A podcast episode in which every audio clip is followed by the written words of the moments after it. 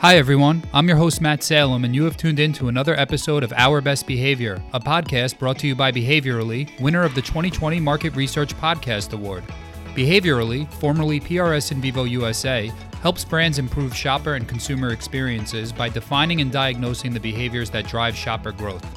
Each month, we produce a podcast to share industry insights on trending topics designed to help you make better shopper marketing decisions.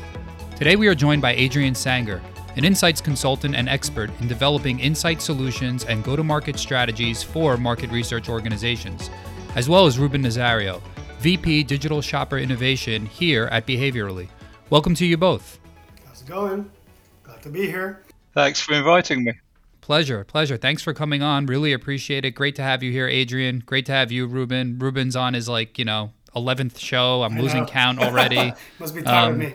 that's right. That's right. Adrian, first time here with us. Definitely excited to have you on board. I guess to start, can you just tell the audience a little bit about yourself? Yeah, I've uh, spent my uh, career in the marketing and market research area, uh, in particular at that intersection between insight and, and technology and most recently in the last few years been helping small and medium sized even large agencies kind of scale up generate new growth through new products and, and services. Something that uh, i've done for many years in kind of corporate roles across dunnhumby and nielsen and, and gfk and, and in recent years i've been, been doing on my own. Excellent. And our loyal listeners might start piecing together the puzzle here that with ruben on board and him being so involved in digital aspects of our digital first organization that is behaviorally that Adrian is partnering with us and helping us to deliver some of these solutions. And he's been a great asset to us and we're thankful that he's been willing to partner with us. And when we think about digital and we think about what digital means to behaviorally clearly there's a link there to e-commerce. And e-commerce is a, a, a, high growth area. I mean, the numbers, the charts, the everything you look at online, it's just purely up and to the right. Every bar goes higher every year. Every line continues to go up and to the right.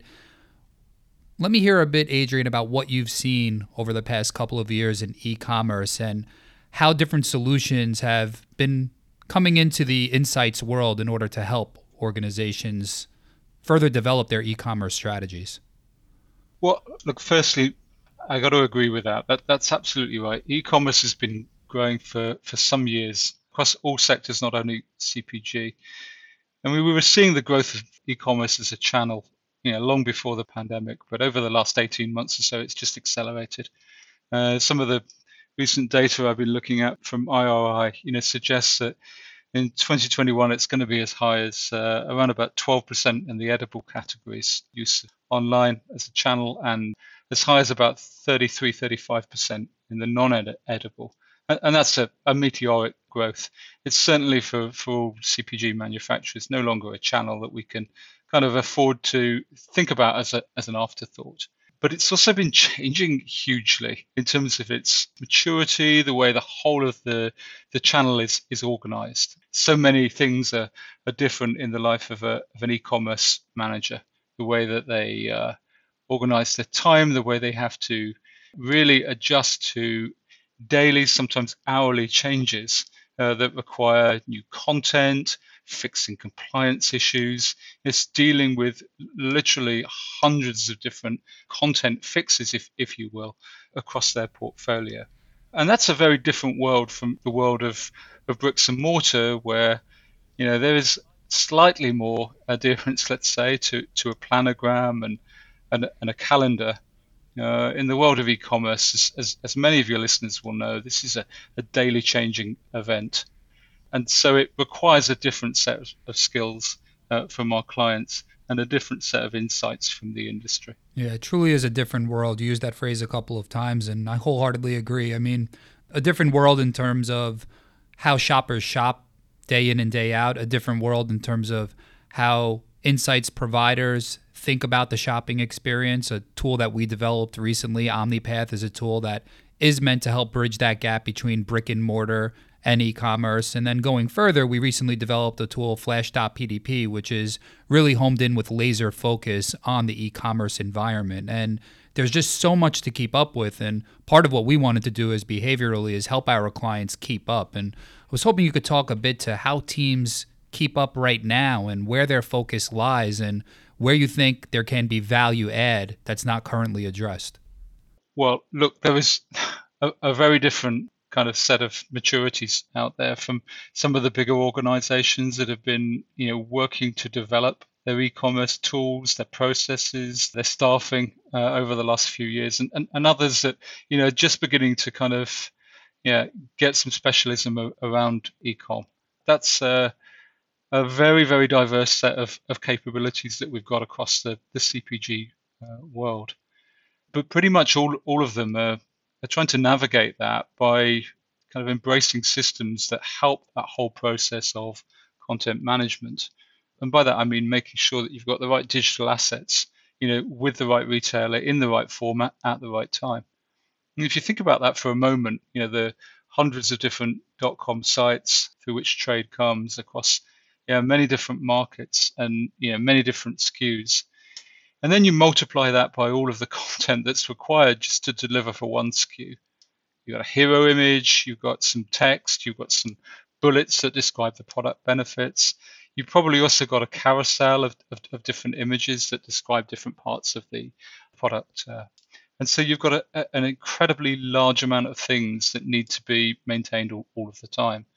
I mean, what we want to do, you know, with within that is really build on some of the capabilities that are already out there and offered by kind of analytics platforms that are doing a, a really good job at highlighting some of the some of the failings. We think that you know, as behaviourally, there's an opportunity here to you know really double dive on this whole area of kind of image quality um, and perhaps we'll say a little bit more about, about that in, in a moment.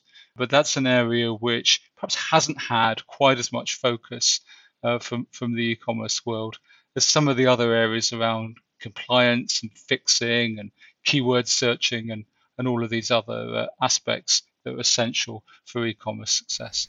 Yeah, certainly when you think about the world of compliance in e-commerce, I think text comes to mind a lot, right? So the text analytics and understanding how we could best position via the written word.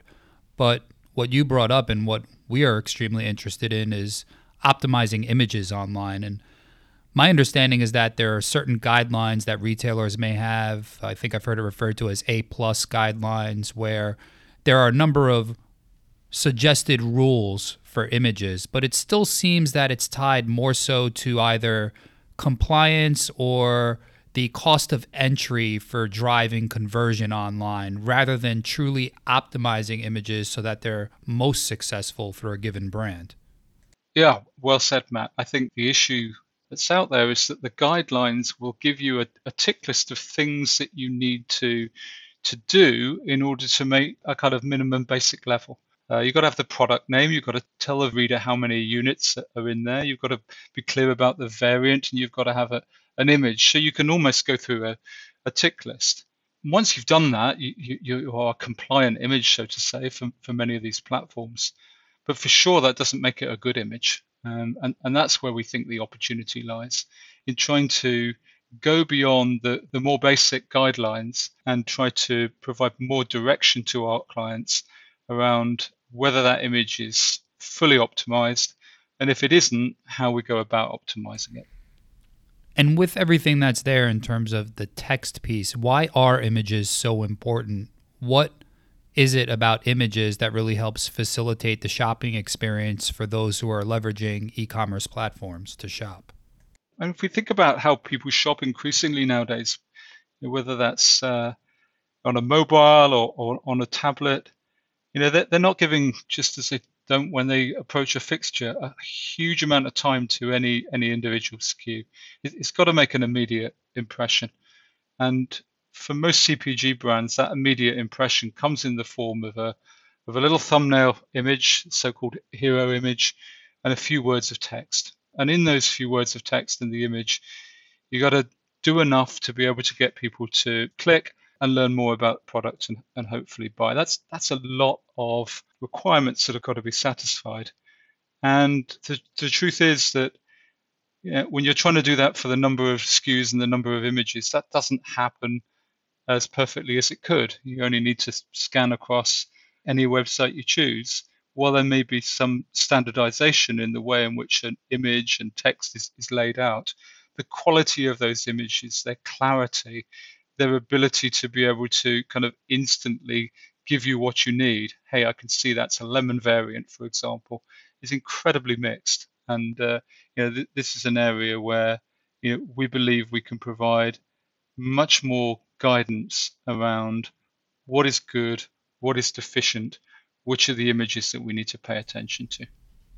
So, with that, let's talk a little bit about Flash.pdp because the idea here from behaviorally is to help in this regard with monitoring image content and optimizing image content to help facilitate that shopping experience. And on the one hand, folks may say, oh, well, why can't we just test as we normally would with behaviorally? Perhaps some sort of control test scenario, an A B test of sorts.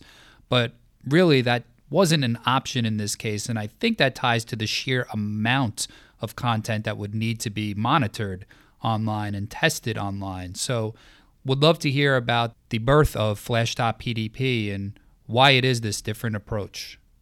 Well, look, I mean, the first thing to say is that this is again intended to build on all of that testing and monitoring and optimization that is already going on across many different CPG companies. You know, this is not to be thought of as instead of A/B testing. It's just trying to help to provide better insight around the images. If you test two images, A and B, at the end, we don't know whether those are two good images or, or two bad images. We just know that one performed slightly better than another. And it takes a, a while to make that learning. You know, typically A/B tests, you know, are set to run for some time. Uh, they're also done in a very public way, so it isn't always the ideal way to kind of get it right first time and make a make an immediate impact on on that shopper. So we wanted a different start point. I think we we wanted to move away from a process which kind of interrupted that flow and went and asked a, a ton of people a ton of questions and reported back on those results. To our mind, that just didn't fit into the workflow of, a, of an ecom team. We, we needed a totally different approach. And so we landed on the idea of creating you know, more learning through kind of training a data set to understand what good looks like in an individual category to understand well, if we're talking about, say, the cat food category, what is a, a good image? What is an image that customers are going to respond to when, when they see that? And let's run that through hundreds, thousands of times so that the algorithm gets really good at recognizing which are good images and which are bad images for that category. So that when we come to scanning many other images, hundreds, thousands of different images also in the cat food category, it can provide a categorization of uh, whether those other images are good or not so good. And that's what we're doing really thousands of times in the background in the product Flash PDP. So you mentioned the example of cat food, of looking at not only the images of interest, but clearly all of the other images, essentially, in quotes, that are out there. We're talking about thousands, hundreds of thousands of images. You mentioned the word algorithm. Something tells me that Ruben isn't sitting there manually doing all of this. So I'm guessing there's an AI component involved, and I would love to hear how that's wrapped into the Flash.pdp offering. Yeah, it was absolutely driven by AI, and maybe Ruben will come in in just just a, just a moment to add to it. But yes, it, it is driven by AI. We've done the work in order to kind of better understand how the category performs. You know, created uh, a kind of learning data set, uh, which then enables us to be able to do all of this work by reapplying that, that algorithm to new images and using the data that we've already collected to provide a prediction on whether that image is going to create the right impact, message in the right way, be persuasive, all of these kinds of things. So it isn't just a, a kind of pass fail, but a, a, diagnostic on what elements of that image are successful or not to provide a bit more guidance about, you know, if you're going to fix that image, if you're going to optimize it, change it in some way, what do you need to do? And what we do on top of that is then run kind of visual analytics, uh, which is become quite well established actually in, in recent years to be able to predict, again using AI, how an, an eye would likely scan that image. You know, what would it see first? What would the heat map be? What parts of that image would this see and, and which would, would be missed in that all important kind of two or three seconds uh, where you're scanning that image for the first time? Yeah, I will add that the AI that we're using is, is cutting edge. It uses image recognition AI to detect individual characteristics and features within an image. So that's that's how it uh, can then tie it back to the images in our database and, and predict performance based on those patterns that it detects. But yeah, it's, it's all an automated process. I am not sitting there, Matt, uh, doing that one by one. That would be impossible. so the AI, the AI not only detects the, the individual characteristics of the images, but it, it actually automatically categorizes images, whether it's a hero image, whether it's a uh, size image, um, and it can also categorize. Um, you know, as we monitor images over a period of time, it can also categorize automatically uh, if images have changed or not over time. So it's a very, very advanced technology that we're using. As you can, as you can hear in the excitement in my voice. it sounds almost like Flash.ai and Flash.pdp are cousins of sorts. I mean, they're rooted in similar ideas in terms of leveraging AI in order to help our clients and leveraging a database and linking image recognition of packaging of multiple packs maybe on ecom you know as they may be displayed at times together with the database to see trends.